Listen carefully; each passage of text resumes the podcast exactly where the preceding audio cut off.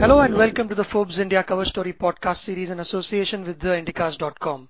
My name is Abhishek and in the first issue of 2017, Forbes India takes a look at the social impact of doing business or socially oriented ventures. Now, joining me on the call is assistant editor Anshul Dhamija to talk about the package. Hi Anshul, a very good morning to you. Hi Abhishek. Anshul, before we get into this uh, cover story, how are social ventures different from non-profit ones? And uh, why do you argue that for-profit uh, can have a bigger and a better impact to a social cause? The point that we're trying to kind of talk about in this package is the growing importance of business models that give equal emphasis to social relevance and profitability. In that context, there's a visible rise of investments in those enterprises. Now, when we talk about investments, we're talking about equity capital, be it private equity or venture capital, that seek for-profit social ventures. Companies that are focused on, say, more rural Indian markets, companies that are focused on the bottom of the pyramid, they have largely been funded by NGOs, foreign entities. Uh, it's more philanthropy in nature. But there is a growing trend, and this has started from 2005 onwards in India, that social impact and profitability can coexist hand in hand. What are some of the sectors where companies are contributing to this cause in India? One is financial inclusion, microfinance, lending. That's a big chunk. What are a few others that you've uh, noticed? For the longest time, uh, social enterprises and impact investments in the country uh, were focused on the financial inclusion space. And and when we talk about financial inclusion, we're talking about microfinance institutions.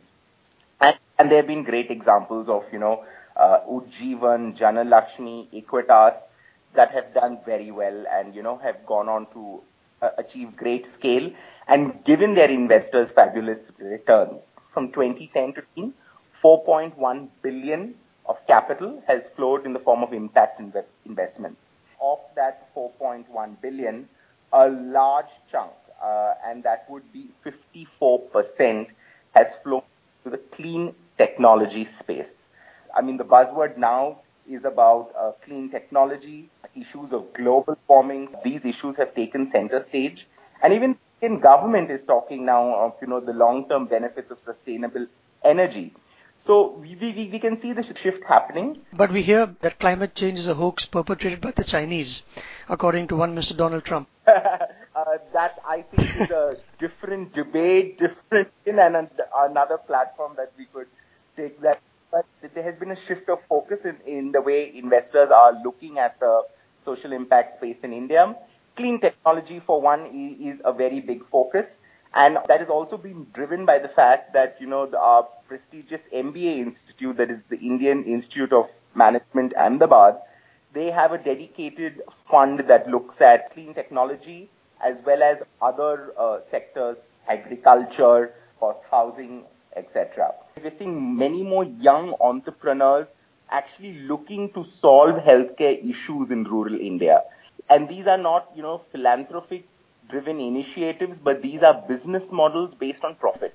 Yes, and, and taking one such example that you have written about is gocoop.com, uh, uh, which gives rural handloom weavers uh, a platform or a base to sell directly to buyers. And very fascinating story. They are a marketplace for handloom weaver cooperatives in India, allowing them to directly sell to buyers, be it abroad or in India, on their marketplace platform. Much like, you know, any other e-commerce marketplace, in every village in India, there is a cooperative that there are 6 lakh cooperatives in India of all kinds, not just handloom and handicrafts. And this primarily forms the backbone of the country's rural economy, these cooperatives.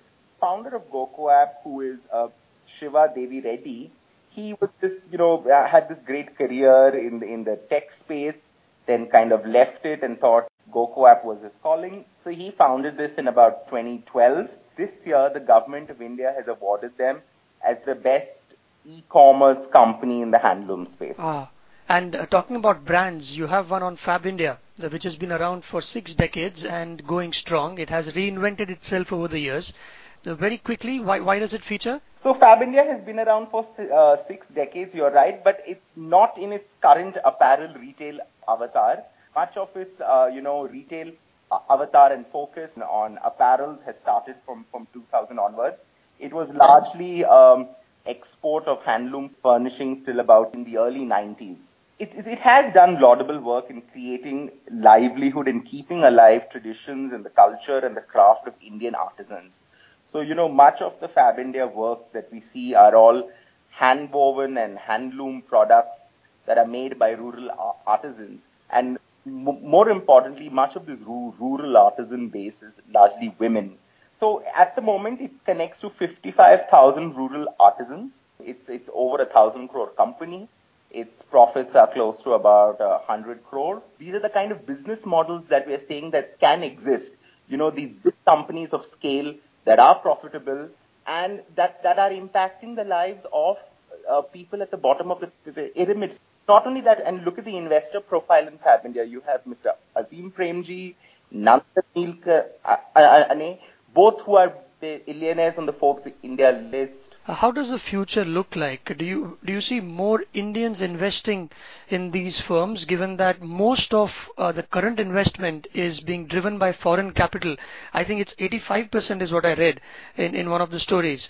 So how, how does the future look like, the immediate future in this industry? You are right. Uh, Impact Investors uh, Council of India suggests that much of the investment that comes in is foreign capital. It is not rupee capital as we, as many would like it.